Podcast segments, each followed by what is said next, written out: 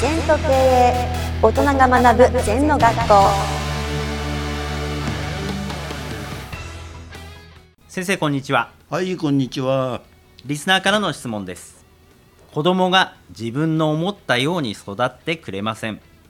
私の言うことも聞かずやりたい放題です。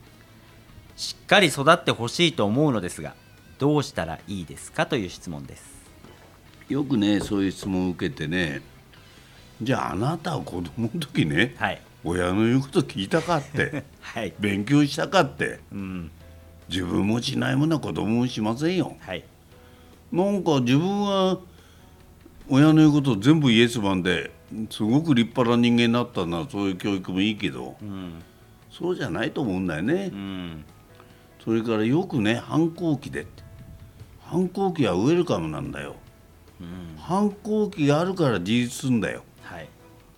いつも「はいはいはいや」って言うこと聞いてる子はダメですよ。うん主体性自主性がなくなって。うんだからこれも前の回にも言ったようにやっぱり囲いを広くして。はい。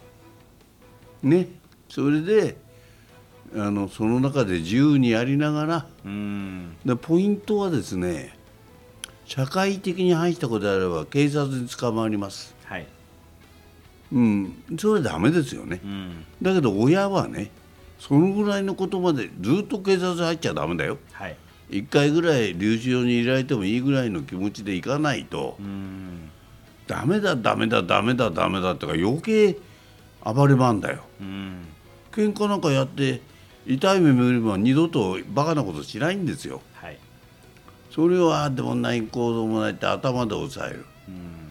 子供は脳異常でなっちゃう昔から言うよな可愛い子供には旅をさせろ。はい。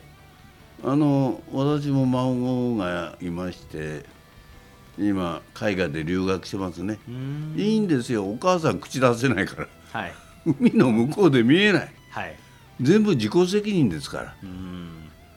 ね海外のルールしたかなかったら命も危ないだろうしうん。語学も勉強しなきゃ意思疎通できないだろうし全部自己責任が一番いいね。はいそれをやれやれやれやれやれやれってやりたくねえんだよね。それからよく学校の先生もこんな数学勉強してなんか世の中で通用しないとかね。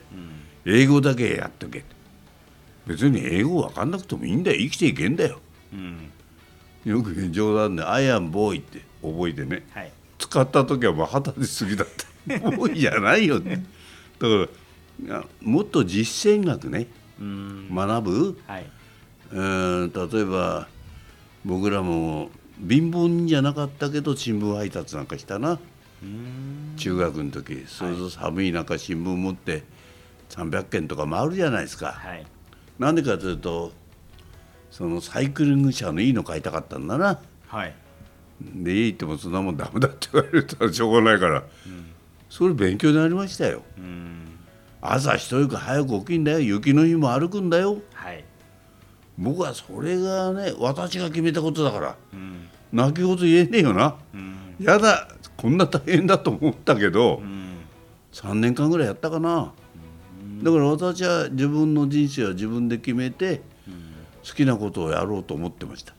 もうその頃からですか？そうですよ。もう中学から新聞配達してましたから。はいもう1718からも家を出て自立してますから。うん全部自己責任ですから、ねそれで悪いことしたら警察に怒られるだしおかげさまでみんなから学ばせていただいて幸せだなと思いますね。うんだからやっぱりそのもっと自由にさせてくれた親に感謝っていうかな、うん。あれダメだこれダメだ新聞配達なんかすんなとか言うでしょ。はい。やりたきゃやっていいよって言われた方がやるのは辛いですよ。365日。何時だろう。5時か5時半ごろ行くんじゃないか、ん。忘れちゃったけどさ、うん。だから私は早起きですよね、はい。うん、身についてる。そういうラッキーな面もあるな。筋金が入ってる。はい14号の時からやってんだから。そうですね。休めないですからね、新聞配達は。そう休めないのよ、で雪の日も雨の日もかただねはい。寮なんとか会社のなんとか寮で台所行くとうん、あの牛乳飲んできなさいとかね親切なはい。おばさんがいたりね随分人の機微にも触れて勉強になりましたよね。うーん。だからやっぱり管理しないってことですよ。うん。はい、先生ありがとうございました。はい、どうもありがとう。この番組では皆様からのご感想やご質問をお待ちしています。LINE でお友達になっていただきメッセージをお送りください。方法は LINE のお友達検索でアットマーク ZENTKA アットマーク ZENTO KEIEI と入力してください。お寄せいただいたご感想やご質問は番組の中で取り上げていきますのでメッセージをお待ちしております。